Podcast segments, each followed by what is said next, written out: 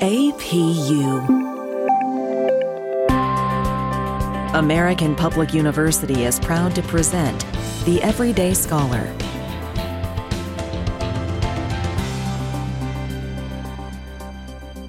Hello, my name is Dr. Bjorn Mercer, and today we're talking to Dr. Jennifer Fisch-Ferguson, faculty in the School of Arts, Humanities, and Education. And our conversation today is about writing. Why bother? Welcome, Jennifer. Thanks, Bjorn. I'm happy to be back. Excellent. I love having you here. Our conversations are always great. And writing is one of the more important skills that most people have a lot of anxiety about. And so the first question is why is solid writing important? It's our base for communication in a lot of things we do, especially with more schools having online components. One of the stronger things you have to be able to do is write. But writing doesn't start at the collegiate level. So writing is a lifelong learning activity for most people. So when we start, we start out young, three, four, preschool, kindergarten, and we're given rules. Um, prior to that, we could just color. And we have coloring books and it's all over the place. And once we hit school, we're then told, okay, now you need to color within the lines. You need to make sense of things. And these are our first forms of composition, which later turns into writing. And then as we start through the schooling process for second grade, you get the two, three, and four letter words. You start combining rudimentary sentences. Um, then by third and fourth grade, you're taught not only to write slightly differently, slightly more advanced, using more adjectives and adverbs, but you are also learning cursive, which is a completely different style of writing. Um, and then, especially today's kids are also learning keyboarding at the same time. So, yet one more different way to write.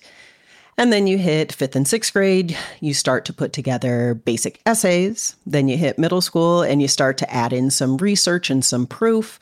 And by the time you're in high school, you are asked to do standard five paragraph essays, have a strong thesis statement, have some basic research in there. So by the time you hit first year writing, you have been writing for 12 years, but you've had the rules changed on you every couple of years as to what good writing looks like, how you should put it down on the page. But the honest truth is, a lot of people don't understand the difference between good, solid writing and just meeting a word count. Um, and to date myself, way back in the 80s, there was a movie called Summer School.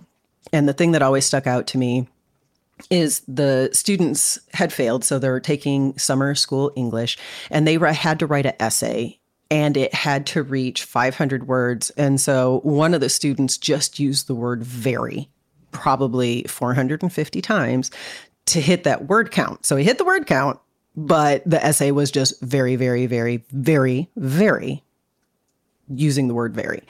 So difference being solid writing actually informs people, it persuades people, it humors people but it gets the point across in a very clear way that can't be misinterpreted. When we talk, we've all been talking our entire lives. All of us are pretty good at talking, so we can have the time to explain ourselves and, in case we miscommunicated, to talk through it. With writing, you have to really focus on that from the beginning. If people misinterpret your writing, that means that you probably have to edit your writing you had said previously that you know most instructors feel like students should be able to write by the time they're like 18 or 19. But honestly, I didn't really figure out how to write even into my graduate studies, like truly actually figure out how to write and truly communicate effectively. And, you know, and even then, even today, me, well into my 40s, I'm always making mistakes and I'm always having to check myself with my own writing. So I'm going to reach back to the first thing you said we speak all the time but really stop to think about how many times we trip over words, how many times we use the wrong word, we use the wrong tense. It's amazing that, yes, we speak all the time. We've been speaking in our native language for the majority of our lives, and yet we still stumble and fall. The same as with writing you can have a really good idea in your head. What I tend to tell people is I am brilliant in my head. Everything is fluid, it's articulate, it's just absolutely wonderful. And somewhere around my elbow, it gets locked up. So by the time my fingers tap on the keyboard, it may or may not be intelligible. I'll probably have to go through and take a time with edit. But I think the misconception is because we've been writing for so long through education that we're supposed to be able to do it and do it well. It's a practice, it's something that absolutely atrophies if you don't use it often. One of the big things I get from a lot of students is they're like, well, I just can't do it. Number one, now you've set up a mental block that you can't do it. Number two, it is something you have to practice. And there are different ways to teach writing. You also brought up math, which is not my fondest subject. It's one that I, I have to work with. I really do. One of the things that actually allowed my brain to calm down and stop berating myself of you should be able to do this is I learned that there are seven different ways to teach math. The US employs one. So, when I learned about the different methodologies, what I learned is I learn best in the Japanese style of how they teach math, and the style that the US uses doesn't make sense in my brain. Once I learned that, then I could work with it. The same goes with writing. You can talk people through this is how you do a sentence, this is how you create a thesis statement. And if they don't understand your particular method of instruction, you might as well ask them to go dig sweet potatoes out of the backyard and then turn them into green beans because that's the logic. So it has to be a little more fluid. People have to understand just because a book says to write in one way or one teacher says to write in one way, it may not be the way that their brain makes sense of how the task is to be done. One of the things that I think really helped me in solidifying my own personal writing is the fact that I have a dyslexic husband and his brain does not process the written word like my brain does. It just does not. It doesn't make sense of the spaces. Some words just don't make sense when he reads them. Now, when he hears it orally, makes perfect sense. Seeing the written word, there's a disconnect.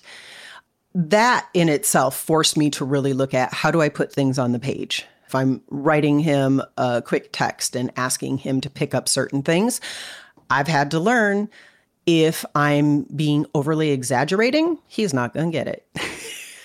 it's just not going to work for him. So, just recognizing that people's brains decipher writing differently helps me approach writing slightly differently. And I think it actually helps me explain writing slightly differently to students in a way that I would never have thought to before had I not had that thing personally in my life. I think where some of the frustration can come in is professors in other departments expecting students to have gone through one first year writing course and then be magnificent writers. And my pushback to that is well, if a student has French for one semester, should I expect them to be fluent by the end of class? And the answer is no, it's a practice, it's a skill that we have to continue to build on. And that's a great example. And it makes me think of like, if you do take French, how long would it take? Well, it would probably take at least 18 credits. So, like six classes to even be able to be kind of okay at French. And then you'd have to be able to practice it every day, probably with someone who speaks French.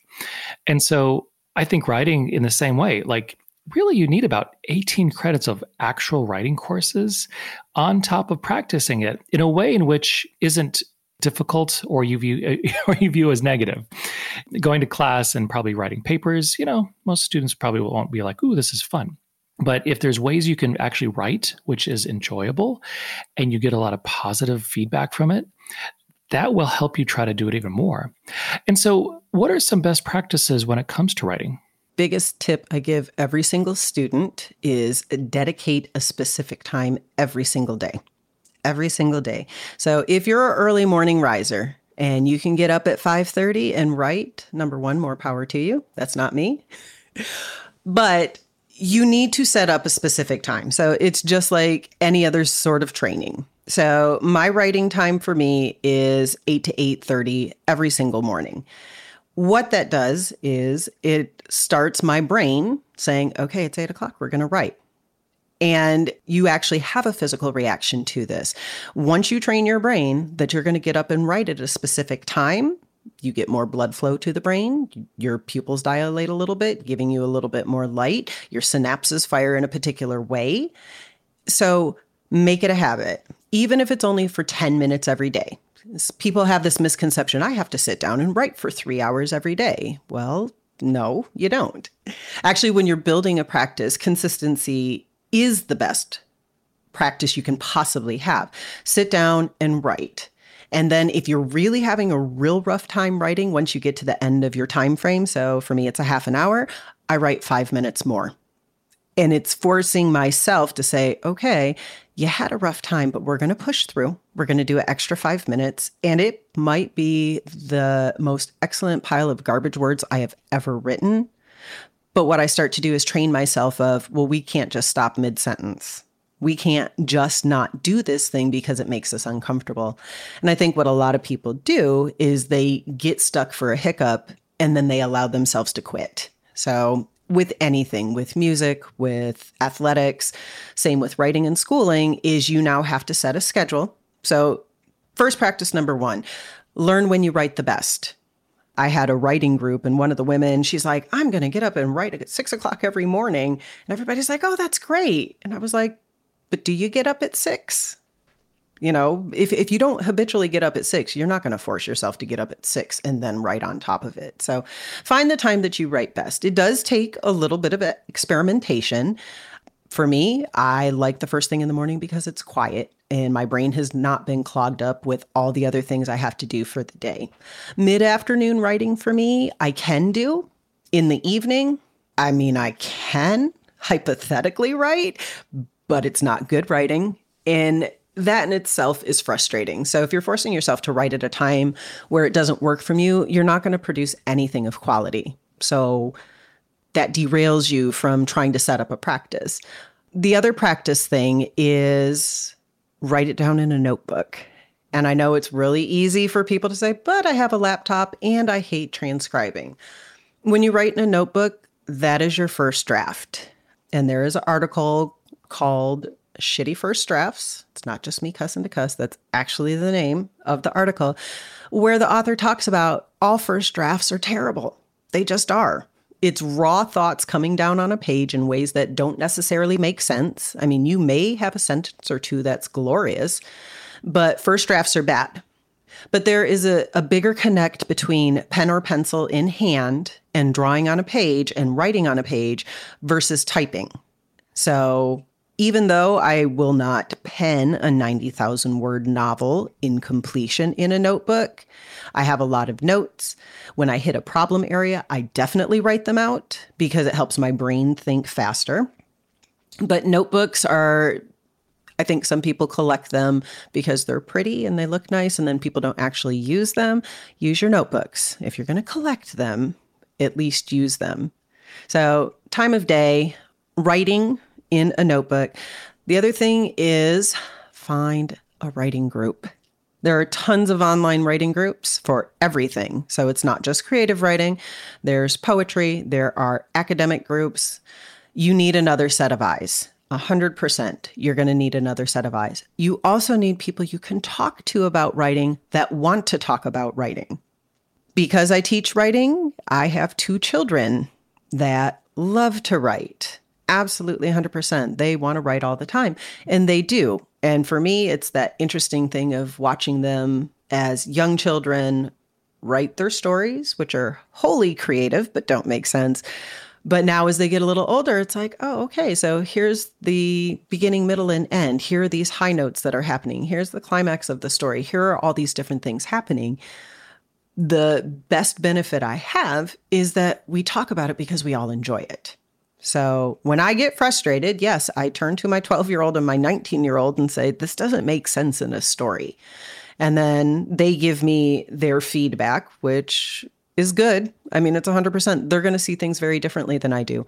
But I also have an online writing group where they're a little older, a little more seasoned, and they can really dig into the problem. But even my kids give me feedback in ways that are always helpful. So find a group you can work with, find people who enjoy talking about writing. You can't force talking about writing on someone who absolutely despises it and doesn't do it. So find a few sounding boards. And then the best practice is don't give up. I know it's hard, it's rough. Sometimes you want to bang your head on a wall, a desk, somewhere but you get through it. And eventually, when you get through it, hopefully you've learned a few tips to take along the way. I get up at 5:30 and, and I actually do. Um, after I get the dog settled, I write from six to seven. It's very quiet. And I also try to write a little at the end of the day. It's successful sometimes, sometimes not. But I have really found that if you write every day, you are in the consistency you get in the practice you're able to then write i think a lot of people and i find this with myself with my music when i'm recording my music when i sit down i think it has to be perfect now because I only have X amount of minutes to record this line. And sometimes after 30 minutes of trying to just play one line, I have to throw it out because I wasn't able to do it. And I feel like that 30 minutes was lost. But in reality, I was practicing. Absolutely every time you practice helps you lead to the next time that's better. And so we have to have that time, hopefully every day, where you're just trying and trying and trying because that practice helps you. And I also like how you said having to have that people who you can talk to about, and uh, even like with your kids, having people of different ages. Sometimes we get stuck in our own age group. Bringing in other people will give you different ideas on how to communicate with everyone especially when you write a younger character. So I was writing a slightly younger character, and my oldest child looked and he's like, Well, that's not what we would do at all. Because I'm old and I'm out of touch with teenagers. I was like, Please enlighten me. So he did. And it made a lot of really good sense. But sometimes, you know, if I'm going to talk about being a teenager, I'm I'm going to have to pop back to the 1980s or so. and then take those. But yeah, the teenagers of the 2000s and especially 2010 and up are very different in how they see things, how they access things, how they think about things, because they do have smartphones. They do have information accessible in a way I did not as a teenager. And that's a great observation because I would say the time when in which we grew up, there was not an internet that people could access. And yeah, the kids today, the kids and young adults today, they've grown up in a world where everybody's connected. There's videos instantly that can be shared around the world. Other dangers, I guess you could say, that we did not have at the time. So it is very different. And like any good research, we just have to figure that out. So you're talking about your practice and how sometimes you have to throw a line out. Interestingly enough, I have a folder on my computer called Story Bits. And literally, they are chunks from different stories that I've worked on that did not work in that story that I'm just not ready to delete yet. I'm like, maybe it'll work in a different story. It didn't work in this one. So even when we create things that don't necessarily work in one place, sometimes, sometimes they work in others. And that's a great reflection because I was actually listening. So I would describe myself as like a level 10 composer of music. I know what I'm doing.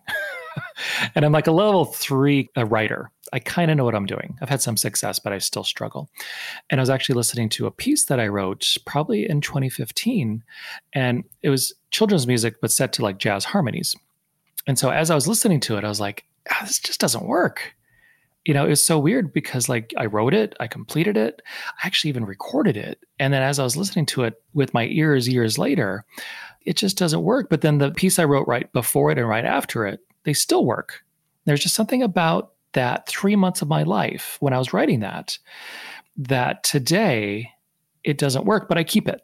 I can look back at it. Somehow, maybe I can reuse it, but you don't delete your attempts because you can still use them somehow in the future, potentially. Or it's just part of the experience of creation that upon reflection, you're like, well, it's not my best, but that's okay. Absolutely. And I think I'm the flip of you. I've I've done some composition.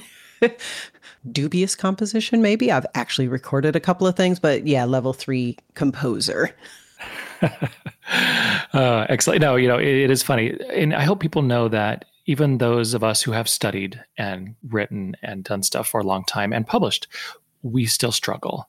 And even those who are level 10 our next product might not be the best, but we have to do that product to, get to then the next one. It's like our masterpiece.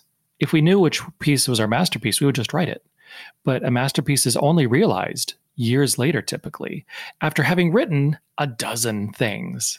It may not be the one we would choose as a masterpiece. Other people will hear a song or read a story and be like, oh my gosh, that was amazing. And you're like, yeah, I wrote that on a dare. Exactly. And that is the fickleness of art. and that is also the joy of art. And so today we're speaking with Dr. Jennifer Fisch-Ferguson, and we'll be right back after a short break. At American Public University, we believe higher education is not one size fits all. That's why we offer 200 modern programs that build on your knowledge and fit your schedule. Because we believe universities should adapt to the needs of students, not the other way around. American Public University, within reach, without limits. Online classes start every month. Learn more at AmericanPublicU.com. And we are back with Dr. Jennifer Fisch-Ferguson. And that leads me to the next question is what does raw and emotional writing do for people? I think for a lot of people, it's a catharsis if they are honest. So, a lot of people talk about journaling, and I think it is an amazing tool for everybody to try. Personally, I find journaling a little onerous. And it's not just because, oh, I have to sit and journal and do things. But where I tend to actually journal is in the stories that I write down for public consumption. Now, I'm not going to necessarily admit which part of my stories are true or which part of my stories are false, but I actually like taking some of my own emotions, some of my own experiences, and wrapping it into a story because for me, sometimes it makes more sense to see it through the lens of my characters. But once you can tap into absolutely emotional writing, absolutely raw writing, I think it opens you up to a way to avoid writer's block. I think a lot of blocking comes in because people are afraid if I put myself out there, people will judge. So, coming back to my students, I always tell my students it's going to feel personal all writing feels personal. Even if it's research writing, it feels personal because it's something you have done for so absolutely long. So I try to remind people I am not judging you. I am judging the writing on the page, the structure of the writing, and I try to pull them back out of the emotion. But honestly, the best writing is the raw writing, is the emotional writing where people can really break down why something is important, how it can affect lives, and whether that's creative or academic research or business writing, there has to be some kind of emotion into it. Otherwise, the readers don't attach to it. So you can have very flat formulaic writing. You know, think about all the times where you have to put in a report for work or do something. But then when you have to write a personal statement, where people struggle is they don't know how to convey what they've done with the emotions attached. So when somebody reads a personal statement, it's like, oh, well, you did these things. And okay, that's great. One of the harder things to do is to be able to express disappointment, to express excitement, to express joy, to express sadness in a way that the reader can absorb it and feel it, but doesn't overwhelm them. So it takes a lot of practice to get in and to formulate sentences that hit people hard. And it is a practice. It does not come easily. It's something I still work at. It takes me two, three, four times. I mean, the times where I get it right off the bat, I celebrate, honestly, because it is something that you have to allow people to understand what you mean with the impact in which you mean it, with the emotional impact on how you want them to take it. One of the worst things you can do is write a sentence so flatly that you allow the reader to interpret it how they want to instead of how you meant it to be. But again, it's precarious. It's not something that people just say, "Oh, I can flop that out there." At least none of the writers I have met. There there may be geniuses out there that can do that. But putting emotion into your writing no matter what it is gives you as the author then that power to curate the narrative how you want it to play out. And I love that because adding emotion to writing means that people will actually want to read it. Academic writing in college and stuff like that, usually it's pretty flat and it's for a purpose. And not that there's not emotion in academic writing, but typically not. But when we write to be creative, we are telling some sort of story. And when you tell a story, you are emotionally connecting with someone. And everybody's different. Some people will write raw emotions all the time, and it might be a little much for some people. And others will really craft their writing to be a little more subtle and make you work at it a little more. But just like you said, however you develop that style, you have to be intentional in how you are trying to communicate versus allowing the reader to fully interpret all the time. Yeah, I like to say real solid writing, real good writing is kind of like anticipating that first kiss where you set things up and you're getting ready and you lean in, but the other person has to lean in too. And that's how good writing is received. You set the frame, you give them all the details, and then you give them that last 10, 15% to put their own spin on how they accept it. I love that, especially the imagery of having, you know, of requiring the other person to lean in. And that totally makes sense. And so the next question was cursing in writing. Should we do it? Should we add it? Should we include it? I think there is a time and a place. The rule in my household for cursing, because I worked very hard to give my children a very expansive vocabulary. But sometimes when you cram your big toe into a door, there's only one word that's coming out of your mouth or a variety of different words. So the rule about cursing in our house is is there any better word to describe what's happening? Because if you drop a cast iron skillet on your toe, it's not going to be sugar daddy. It's just not. it can be done well as long as it's impactful. So you mentioned before about some people get really raw with their writing, and that's good once or twice sometimes. But if it comes out really heavy every single time, just like cursing. If you have a string of curses, okay, now I'm skimming. You know, the first time it's impactful because now I'm shocked that you've done something.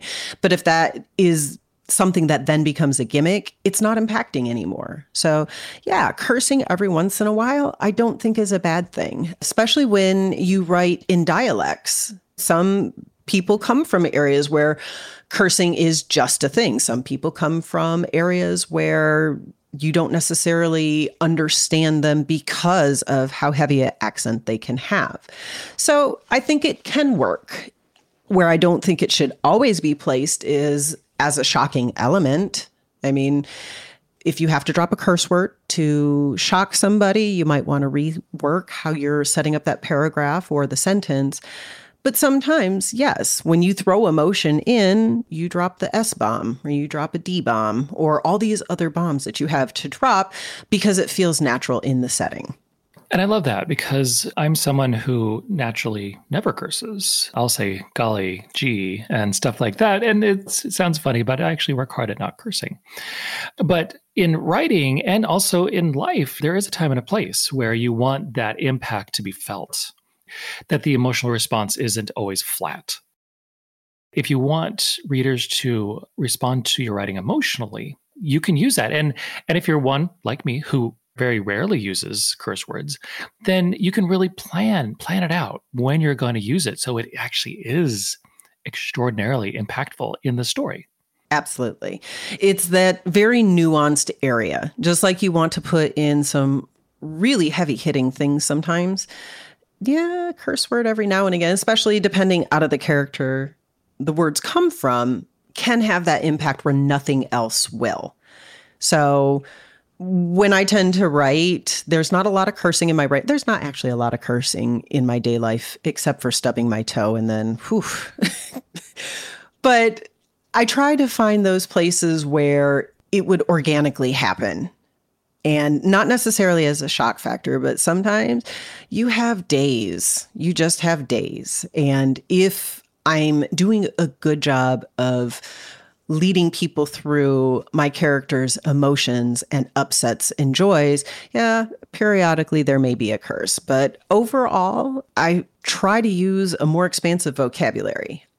Part of that is my dad just how he likes to read is he likes to learn new words. And that was something that was impressed upon me really early. So I continue with it. It's like, oh, new words are a good thing. This is not a bad thing. So if I have to look up a word in a book, I'm pretty excited. it makes me think of reality TV, where I think a lot of people have watched reality TV now for a long time, and cursing is every other word at times. But that's a certain entertainment product which has its niche, has its place. But then writing, hopefully, is to entertain and to elucidate and to really uplift, hopefully, and make people think. And so it's different than reality TV or different things like that. And so by being careful with your curse words, or as you said, with different words, knowing and understanding the actual definition and meaning and context of words is actually one of the more difficult things that people do because so often people use words incorrectly. You see it in politics, you see it anybody on TV, they'll just throw words around and then you have to say do they know what they're saying? And actually, sometimes they don't. I think it's the humbling moment where sometimes people think they know. They have used the word incorrectly without anyone correcting them long enough that they're certain they know what it means. But I think that's kind of the joy of our vocabulary, which does grow and change. And previously used words have a new meaning all of a sudden. And I think that's really one of the beauties of language is it does get to grow. It does get to change. So writing actually does date stamp certain things, certain terms that I would use like five, six years ago. You know, my children disdainfully tell me that's no longer a word I should be using. I'm not cool when I use it. as time goes by, cultural meaning, cultural usage, um, and also just finding new words, like you said, like um, a word I discovered recently is halcyon. And I had not experienced that word before, but it is a wonderful word. And so, absolutely wonderful conversation. Uh, we are at time, Jennifer. Any final words? Keep writing. Give yourself that extra five minutes. It is a skill, it's something that you can play with it doesn't always have to be serious. It can be something to enjoy. And for people who are cringing, and thinking, I will never get to enjoy writing, perhaps you just haven't found your niche yet. I love that. And everybody has a niche. It is true. Everybody has a certain style of writing and everybody has an audience. An absolutely wonderful uh, conversation, Jennifer. Thank you so much. And today we're speaking with Dr. Jennifer Fisch-Ferguson about writing. Why bother? My name is Dr. Barry Mercer, and thank you for listening. For more information about our university, visit us at studyatapu.com. APU American Public University.